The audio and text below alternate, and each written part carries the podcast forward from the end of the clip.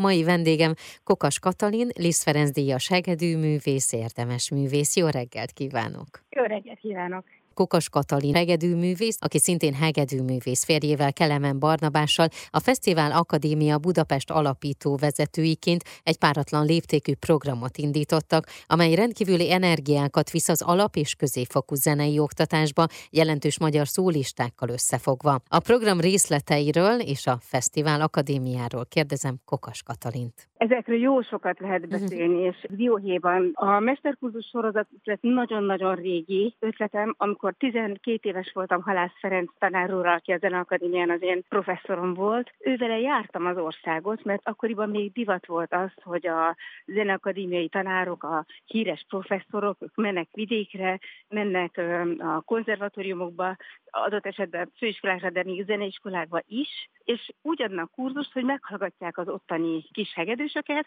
viszik a saját növendékeiket, és bemutatnak egy ilyen mintatanítást, uh-huh. az ő tanításukat, hogy ne hangozzon ez ilyen rosszul, és eszmét cserélnek az ottani helyzetre, az ottani kérdéseket megvitatják, fogják a kottát, végiglapozzák az összes etüdöt, amit, amit éppen kiszemeltek, átbeszélik a problematikáját, az, hogy mi a lényeg, hogyan tanítsák, és ez egyfajta készfogás, összetartozás érzése, hiszen a Zeneakadémia, ha úgy veszük, akkor a végén hozott anyagból dolgozik, ezt uh-huh. így szoktuk mondani a vizsgákon, tehát az, hogy milyen az alapfokú képzés, milyen a középfokú képzés, hogy mennyire inspiráljuk mi is a ottani gyerekeket, vagy egyáltalán, hogy tudják a gyerekek azt, hogy kik tanítanak például a Zeneakadémián, hogy mhm. hova szeretnének majd később menni.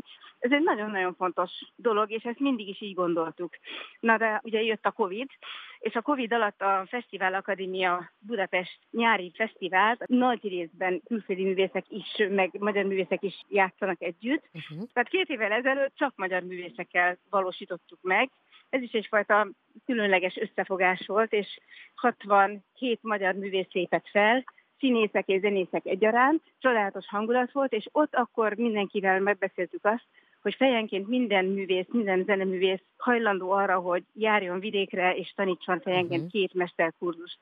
És ez én szerintem egy példátlan összefogás itt most Magyarországon, de ez világszinten is. Nem tudom, ilyen intenzív uh-huh. mesterkurzus, országjáró mesterkurzusról máshol a világban és abban bízunk, hogy, hogy ez pár év alatt meg fogja mutatni a hatását abban, hogy az egyébként elengedtük az alapfok kezét kicsit, ez, ez visszatér a, a régi medrébe. Most nincs az a rendszer ugyanis, ami uh-huh. régen volt. Tehát a segítő rendszer ez, ez elmúlt, ellenőrző rendszer az van, hogy tanárok megfelelően tanítanak, de ez nem, nem hisszük azt, hogy ez, a, ez az út.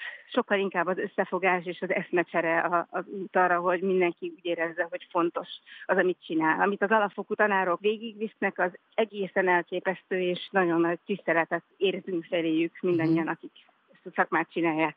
Ez a mesterkurzus sorozathoz diákok vagy tanárok jelentkezését várjátok, vagy kik jelentkezhetnek? A tanárok jelentkezését várjuk diákjaikkal. Uh-huh. Tehát a tanároknak a diákjait tanítjuk, úgy, mint hogyha egy egyszerű hegedűóra lenne, vagy adott esetben klarinétóra, mert ez ugye mindenféle hangszer, összes hangszert felüleli. Azzal, ahogyan foglalkozunk a, a tanárnak a növendékeivel, azzal egy kicsit ugye azt is megfigyeljük, hogy az irány, az, hogy merre felé fejlődjön a gyerek, abban egy kicsit talán tudunk segíteni, és ez nem azt jelenti, hogy a adott esetben a főtártanár ezt nem tudja, hanem a gyereknek fontos az, hogy mondjuk egy információt akár árnyaltabban, de másféleképpen vagy többféleképpen hagyjon, és akkor végre elhiggye azt, hogy ez tényleg úgy van. A saját növendékeinket is visszük, küldjük mindig kurzusokra. Mindig nagyon fontosnak tartjuk azt, hogy a többször többet lát elvét igen, ezt akartam megkérdezni, hogy eh, miben rejlik a kurzusoknak a különlegessége? Mit tudott kapni? Hát először is van egy felkészülési fázis. Tehát ha tudom, hogy én, én egy kurzusra viszem a növendékeimet, az engem mint tanárt inspirál. Hmm. Tudom, hogy van egy, egy olyan határidő, amire valaminek valamennyire kész kell lennie, azt tudom, hogy be fogom mutatni, azzal valójában az én munkámat is bemutatom. Tehát ez egy inspiráló hatású dolog a tanárnak is, és a növendéknek is, hiszen otthon máshogy gyakorol az a gyerek, aki tudja, hogy hol után játszom, és eljátszom ezt a darabot. A hetek, amik előtte történnek, azok sokkal gyümölcsözőbbek. És aztán utána, amikor találkozunk, amikor ott vagyunk, akkor nem csak egy tanár hallgatja a saját növendékét, hanem sok növendék hallgatja őt, és sok tanár is. Tehát adott esetben 20-tól 50 tanárig is terjedhet az, hogy egy-egy terembe hallgatják a tanítást. Mindenre kiterjedhet ez, mindenféle dolgot megvitathatunk, tehetnek fel kérdéseket.